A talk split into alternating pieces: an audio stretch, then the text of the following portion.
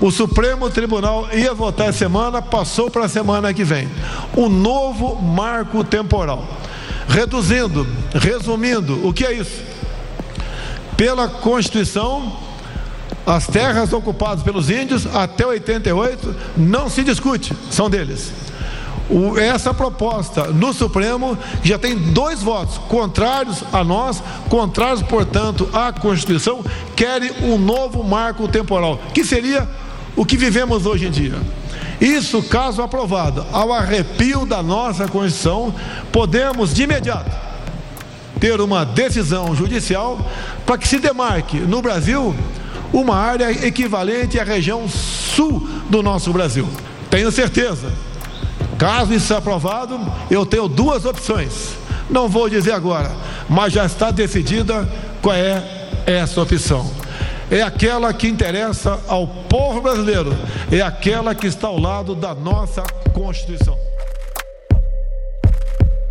Essa é a voz do presidente Jair Bolsonaro no dia 28 de agosto deste ano. Em um pronunciamento na cidade de Goiânia, Goiás, Bolsonaro afirmou que não aceitará demarcar terras indígenas quando não houver comprovação de ocupação antes da Constituição de 1988. Nos livros de história, temos uma noção do que aconteceu no nosso passado enquanto nação, mas também há um olhar eurocêntrico da maneira como ela é contada.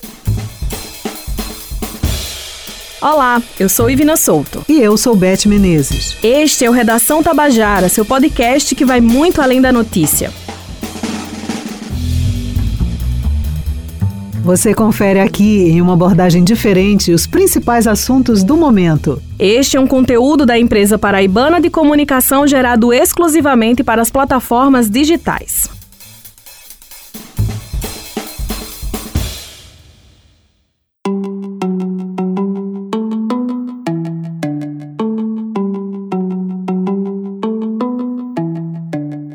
Supremo Tribunal Federal, STF, começou a julgar se demarcações de terras indígenas devem seguir o chamado marco temporal. Por esse critério, indígenas só podem reivindicar a demarcação de terras que já eram ocupadas por eles antes da data de promulgação da Constituição de 1988. A discussão põe ruralistas e povos originários em lados opostos. O governo Bolsonaro é favorável à tese. A decisão pode definir o rumo de mais de 300 processos de demarcação de terras indígenas que estão em abertos no país. Indígenas de todas as regiões acamparam na esplanada dos ministérios em protesto contra o marco. O julgamento atual, ele é um julgamento da demarcação da terra do povo Xocleng. O que é está sendo pautado, né? Se colocou-se o marco temporal como uma argumentação para que não se expandisse a terra da demarcação do Xocleng, né? Ele já é uma terra demarcada e houve um aumento dessa demarcação, e é esse aumento dessa demarcação que está sendo julgado atualmente. Esse é João Carcará Cariri, indígena do povo Cariri, ativista da causa indígena e comunicador, em entrevista ao repórter Matheus Silomar. Essa decisão ela vai ser usada como prerrogativa e sustenta as próximas decisões de demarcações de terra que vão vir a seguir, né? Tem várias demarcações de terras do Brasil todo que estão paradas na FUNAI por causa da espera da decisão do marco temporal. Então, se o marco for aprovado, se há uma instituição de um marco temporal que é totalmente inconstitucional, então você está limitando todo o processo de demarcação e reestruturação de terras indígenas dentro do Brasil, né? O que acontece na realidade, se o marco for aprovado, é um processo de impedimento e violação de todos os direitos de a estruturação, a redemarcação de terras no Brasil, né? O que acontece no Brasil, principalmente aqui no Nordeste, é um processo de silenciamento e apagamento étnico dos povos. O Nordeste foi onde eles chegaram primeiro, então é onde eles estão há mais tempo silenciando e apagando os povos indígenas, né? Então você vai ter diversas populações que hoje em dia e há muito tempo já não se entendem mais como indígenas, são datadas como outras populações. O marco temporal, sendo aprovado, ele viola o direito do nosso povo de voltarem a ter direito à terra e à sua identidade, terra e identidade essa que foram retiradas de forma violenta desde os primórdios da colonização e elas continuam a nos atacar até hoje dentro de diversas outras ferramentas sociais. Thank you. João, na sua visão, como o processo de colonização afetou e afeta os povos originários aqui no Brasil atualmente? Eu acho que o que a gente tem atualmente ela é uma expansão colonial, né? Então, o que já foi chamado de colonialismo, de colonização, em algum momento, ele foi se moldando e foi sendo chamado do que hoje a gente chama de capitalismo, de estrutura estatal. Por mais que a, a ideia de um Estado não seja isso, não seja reprimir um povo, não seja historicamente essa contenção basal étnica dos povos, né? não é uma contenção desde a base de, de um povo, por o Estado brasileiro ser construído em cima dessas raízes coloniais, em cima dessas raízes que bebem desse processo de, de, de silenciamento, de destruição do, dos símbolos para apropriação material das coisas, e o que eu quero dizer com isso, né? Citando o Ailton Krenak, né? Quando a gente tira o simbolismo de uma terra, quando a gente para de entender aquele rio, aquele morro, aquela floresta como parte do nosso ser, né, como parte da nossa família, como parte da gente também, aí aquele rio torna-se viável para ser explorado de qualquer maneira, pode ser poluído de qualquer maneira. Então, a colonização, ela nos afeta ainda dentro dessas maneiras, né, da destruição do nosso território, a impossibilidade possibilidade da gente estar no nosso território e outras ferramentas. A gente vive uma sociedade hoje em que o indígena ele é inviabilizado a todo momento. Ele foi datado como uma categoria racial, dentro dessa mítica racial que existe dentro da sociedade, né? que os humanos se dividiriam por raça. Isso não,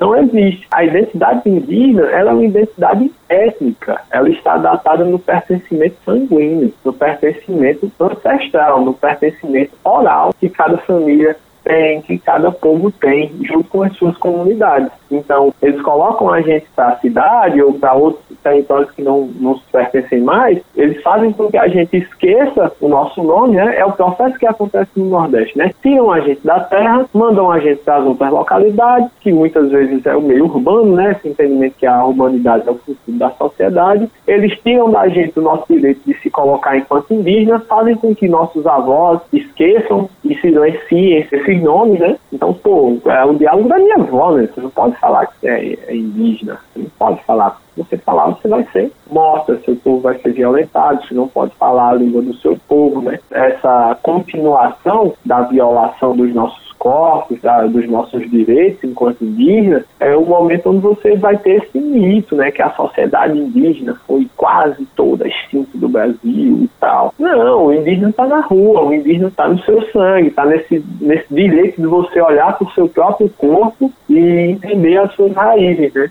E você vai ter essas violações, com essa inviabilidade que a educação chegue nas aldeias, que a tecnologia chegue nas aldeias de acordo com a vontade do povo, né, e tal. E você vai ver essas coisas tanto essas violências institucionais e você vai ver nas práticas sociais, né? Você vai ver a pessoa dizendo, ah, mas você passa é índio e você mora num apartamento, ou você é índio e você tem um celular, você é índio e você tem um carro. Essas todas essas violências que são formas de racismo, né? No racismo no sentido social, né? E essas crianças que nascem desse processo de junção, violento ou não, elas não deixam de ser indígenas, né? Mas até dentro disso você vai ter uma institucionalização dessa violência, né? Não, você não é porque você não, não tem cara, ou você já nasceu na cidade, ou você tem isso, ou tem aquilo, ah, mas você tem cara de índio, mas você não vive na aldeia, você vive na cidade, então você é índio. Não é sobre isso, né? Como se ser indígena fosse algo genérico. É sobre ser cariri, é sobre ser tabajara, é sobre ser potiguara, cada um com sua particularidade, com sua cultura própria, com seus detalhes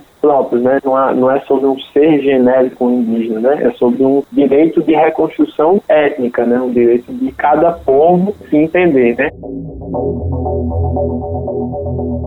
João, a atual gestão federal parece pouco preocupada, né, com o chamado direito originário garantido pela Constituição de 88. Em relação a isso, como é que você avalia as últimas gestões? Desde 88, né, desde a redemocratização, a partir de uma luta nossa, a partir de uma luta dos povos originários, a gente vem reconstruindo isso, né? outros governos, como os passados, eles foram responsáveis sim por um, um avanço dentro desse processo de demarcação como foi o governo do PT, como foi o governo da Dilma, onde houveram demarcações, mas dentro desses próprios governos, porque quando a gente fala de demarcar a terra, a gente fala sim de uma, de uma obrigação da gestão federal, mas a gente também fala do enfrentamento direto a grandes conglomerados agrícolas. A gente fala do enfrentamento de grandes monopólios é, industriais agrícolas, né, e tal. O que eu vejo assim, as gestões passadas é que houve sim um grande avanço nesse sentido, até um pouco antes das, das gestões do PT, né? Houve sim um avanço muito por luta nossa, né? Por luta nossa do movimento indígena mesmo de ter estado lá durante as Assembleias da Constituinte de os direitos constitucionais dos povos indígenas e tal, mas o que a gente vê impactante mesmo nessa gestão é um retrocesso absurdo, assim, né? Por mais que a, nós avançamos e, a, e havia empecilhos e havia coisas ainda a ser avançadas durante as gestões passadas, quando a gente chega nessa gestão, o cara se elegeu com um discurso de não vou demarcar um centímetro de terra indígena. E muito além disso, ele vem agredindo os direitos originários, ele vem retrocedendo muita coisa. Você vê o avanço e a invasão de novo de terras demarcadas por garimpeiros, o incentivo que esse cara faz em relação a isso, né? Então, a gente vem num processo de gestões passadas que tinham o mínimo interesse em garantir essas coisas. Elas conseguiram fazer isso de forma plena, de forma realmente impactante? Na totalidade, não. Ficou muito a desejar ainda, muito a se desejar. Mas o que nós temos atualmente, no contexto de gestão atual, é inviável aos povos. É uma violência, é um etnocídio orquestrado e organizado. É um ataque genocida direcionado aos povos. A gente vem falando das gestões passadas, mas na gestão agora de Bolsonaro você pontuou. Mas assim, para vocês, como povos originários, quais são as maiores ameaças? Olha, a gente fala que nesse momento se fala muito do marco temporal, né? Mas existem outros processos que estão sendo julgados no Congresso também, como a PL 490. A PL 490, inclusive, ela, ela pressupõe que uma terra poderia perder sua demarcação a partir de um julgamento de uma banca antropológica dizendo que tal povo não é mais indígena. E tal. Então, olha que absurdo, né? Os caras querem dizer quem é indígena ou não, né? Não que eles já não, não, não fizessem, não só o Estado, mas também diversas outras pessoas, diversos outros monopólios, aqueles que possuem o poder, né? Isso é um histórico de violência no Nordeste muito grande já em cima disso. Então, o que a gente chama de coronelismo é uma grande mordaça e uma grande arma apontada aos povos indígenas nordestinos. E isso continua a acontecer hoje. Então, a gente tem uma ameaça que é essa gestão atual. E ela está ali apontando a lança para a gente e a gente vem resistindo a ela desse modo. Você tem um governo que ele valida a violência. Então, você vê a invasão dos garimpeiros em terras Yanomami, em outras terras demarcadas de outros povos. Você vê a invasão dos fazendeiros às terras guaranis, às teculares guaranis. Você vê o assassinato de lideranças indígenas a gente vem vivendo um período aí, de 2018 para cá, onde mais foram assassinadas lideranças indígenas. Isso aqui no Nordeste, no Rio Grande do Sul, no Mato Grosso, lá no Amazonas. A gente, junto dessa, dessa grande ameaça institucional que corre em tirar os nossos direitos conquistados com tanta luta, a gente vê a mesma arma, as mesmas armas coloniais apontadas. O pai do, do Marco Chucuru foi um cacique assassinado há não muito tempo. As ameaças que nós temos, talvez elas não sejam tão diferentes das antigas, né? Mas agora elas têm novos nomes, elas estão mais equipadas, elas estão mais armadas, elas têm mais dinheiro, elas têm mais poder. Mas nós, enquanto povos originários, nós temos um diferencial que é uma capacidade de existir dentro de cada um de nós, dentro de uma coletividade, que ela é absurda, assim, você pensar que depois mais de 500 anos, a gente continua aqui resistindo, lutando pela nossa identidade. Então, existem muitas ameaças e elas são transmutações das ameaças coloniais que chegaram e continuam a se perpetuar, né? Mas a gente vem nesse caminho, continua a resistir para que essas violências não mais nos afetem, né?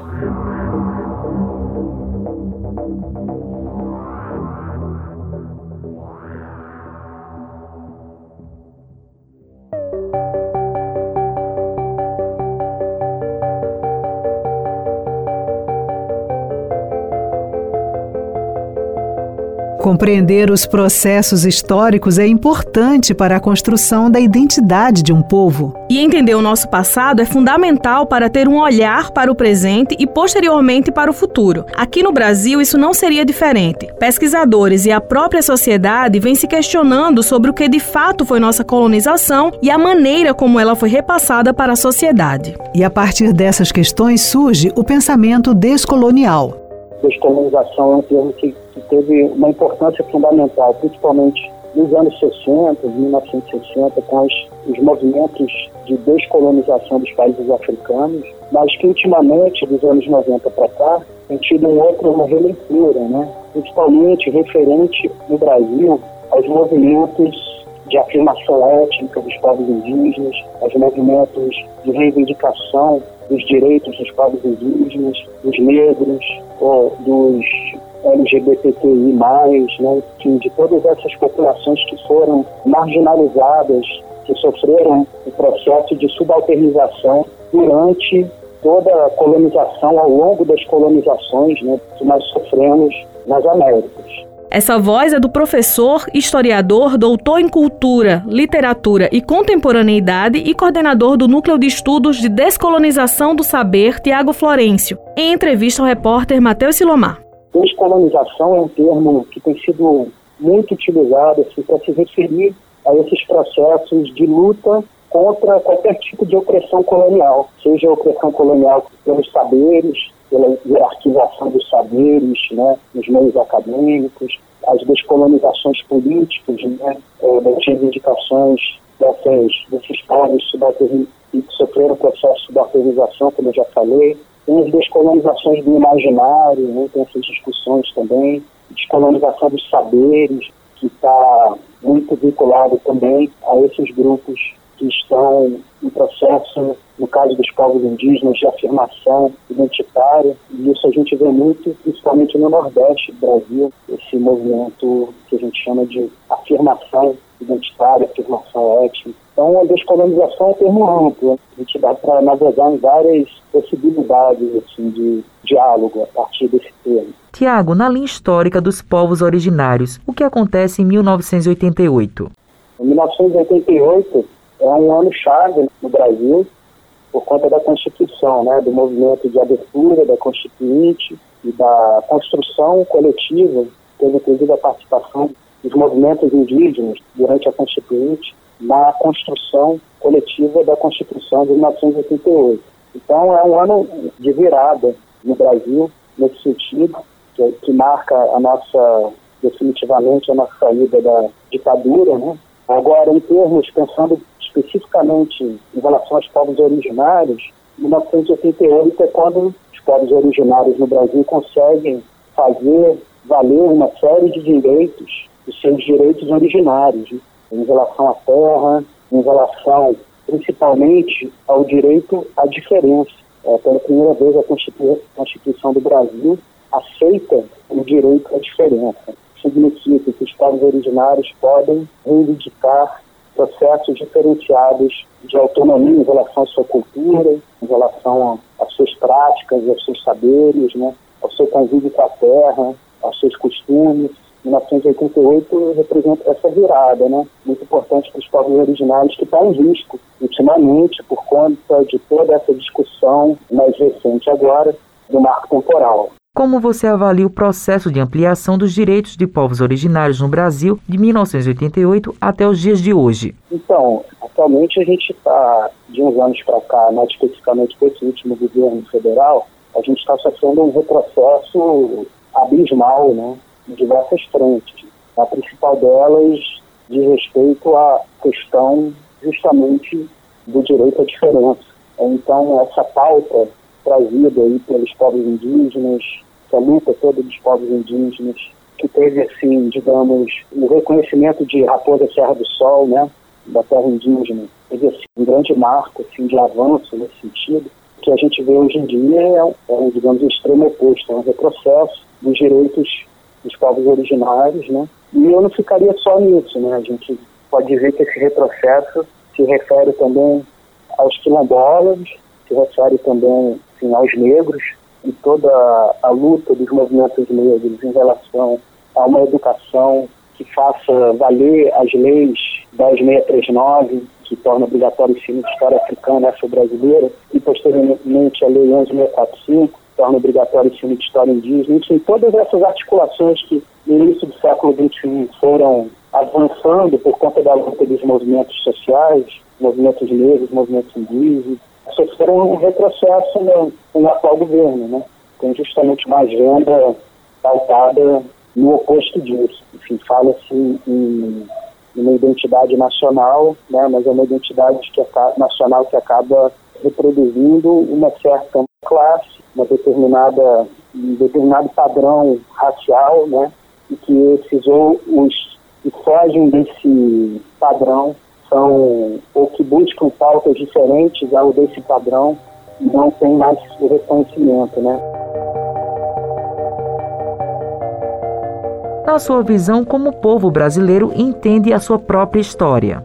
O que eu acho, no geral, e aí partindo dessa discussão que foi o início da nossa conversa, você perguntou o que é descolonização, o que eu acho, de modo geral, é que no Brasil nós somos um, um povo ainda muito colonizado, assim, em termos de, de imaginário, de saberes, em termos de identidade mesmo. Nós acabamos comprando muito esse mito de que a verdadeira história ela, ela vem, ela viria da Europa, que a verdade da história estaria nesse movimento advindo da Europa, dos colonizadores, de que as histórias constituídas pelos povos que não são europeus seriam histórias menores.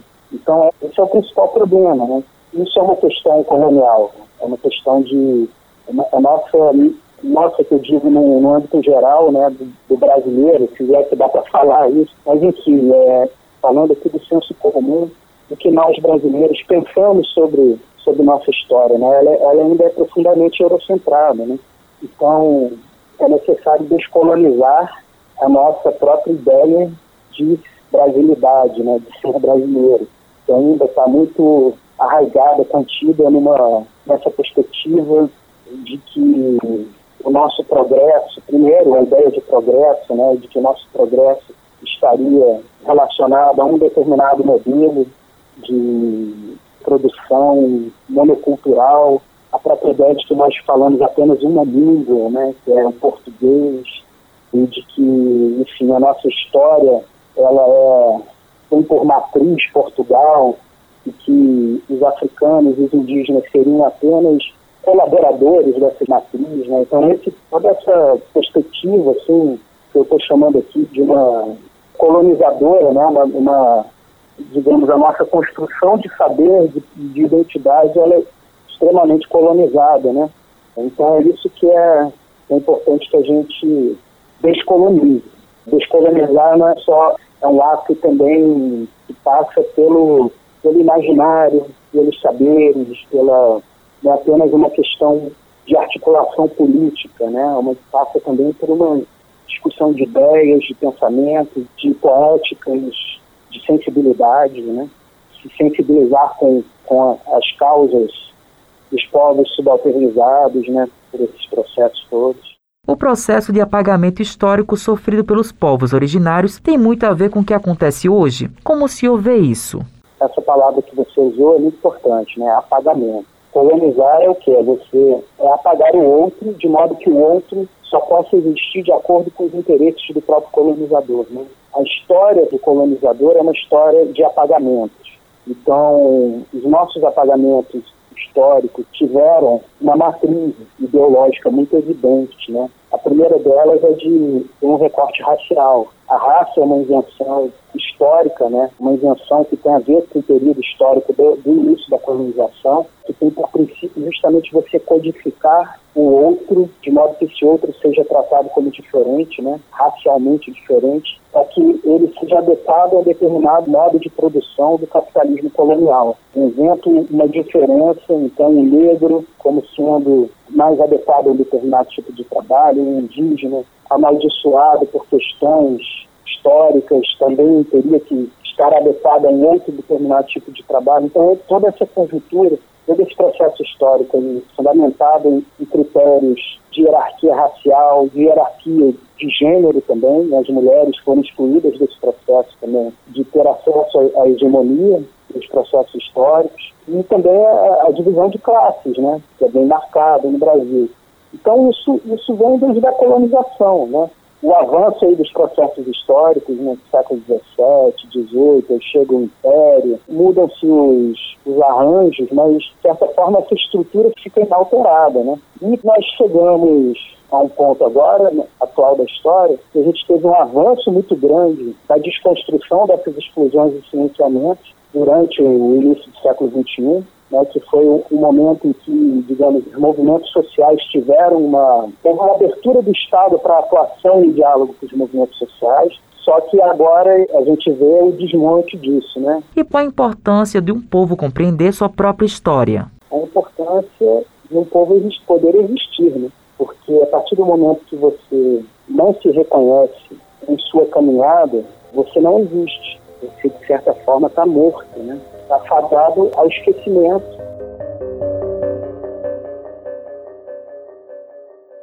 Com os avanços conquistados com a Constituição de 1988, a situação dos povos indígenas do Brasil é extremamente preocupante. De acordo com a Fundação Nacional do Índio, a FUNAI, a população indígena em 1500 era de aproximadamente 3 milhões de habitantes, sendo que cerca de 2 milhões estavam estabelecidos no litoral do país e 1 milhão no interior. Em 1650, esse número já havia caído para 700 mil indígenas e em 1950 chegou a 70 mil, o número mais baixo registrado. Segundo o último censo demográfico realizado em 2010 pelo IBGE, o Brasil tem 896.900 indígenas. Isso significa que o número de indígenas no país em 2010 representava 29,9% do número estimado para 1.500 quando começou a colonização. Deste total, 817.900 se autodeclararam indígenas no quesito cor ou raça do censo de 2010 e 78,9 mil residiam em terras indígenas. Ao todo, ainda existem 305 etnias que falam 274 línguas. A violência contra povos isolados, inclusive, foi destacada recentemente no relatório Ameaças e Violação de Direitos Humanos no Brasil, Povos Indígenas Isolados, elaborado pelo Instituto Socioambiental ISA, a Comissão Arnes e a Conectas Direitos Humanos e direcionado para o Conselho de Direitos Humanos da Organização das Nações. Essas organizações da sociedade civil alertam para o risco de etnocídio, que é o extermínio da cultura, e genocídio, extermínio de um povo, dos povos isolados. Além disso, em 2019, o Brasil teve o maior número de assassinatos de lideranças indígenas em 11 anos. Nos últimos anos, cresceram os conflitos no campo durante o primeiro ano do governo Bolsonaro. Para cada quatro conflitos diários registrados em 2018, houve cinco em 2019. E esses conflitos têm local preferencial. A Amazônia brasileira, alvo de garimpos e expansão agropecuária, áreas que contam com apoio do presidente Jair Bolsonaro. É na Amazônia Legal, região que engloba nove estados, que estão mais da metade dos conflitos registrados em 2019. Os dados antecipados à agência pública são resultado do levantamento anual realizado pela Comissão Pastoral da Terra, CPT, Conflitos no Campo Brasil 2019, lançado no dia 17 de abril do ano passado, Dia Mundial de Luta Camponesa. A 34ª edição do relatório indica que a quantidade de conflitos rurais no primeiro ano do governo Bolsonaro é a maior dos últimos cinco anos. Mais de 2 mil indígenas foram assassinados entre 2009 e 2019 no país, de acordo com dados inéditos divulgados no dia 31 de agosto deste ano pelo Atlas da Violência 2021. Nessa década, a taxa de mortes violentas de indígenas aumentou 21,6%, saindo de 15 por 100 mil indígenas em 2009 2009 para 18,3 a cada 100 mil indígenas em 2019, movimento oposto ao que ocorreu com a taxa de assassinatos em geral no país, que foi de 27,2 para 21,7 por 100 mil habitantes. Só em 2019 foram registrados 113 assassinatos e 20 homicídios culposos que, somados a outros casos de violências praticadas contra a pessoa indígena, totalizavam 277 casos naquele ano, o dobro do registrado em 2018. Com esses dados, fica a questão: independência para quem? O Redação Tabajara teve apresentação de Ivina Souto e Bete Menezes. Produção João Lira e Matheus Silomar. Reportagem Matheus Silomar e Marcos Tomás. Roteirização Matheus Silomar. Edição, sonorização e direção João Lira. Supervisão do gerente de jornalismo Marcos Tomás. Fontes de consultas Agência Brasil, Jornal da USP e Observatório do Terceiro Setor. Esta é uma produção da empresa paraibana de comunicação. O Redação Tabajara se encerra por aqui. Até o próximo episódio. Obrigada pela escuta e até lá.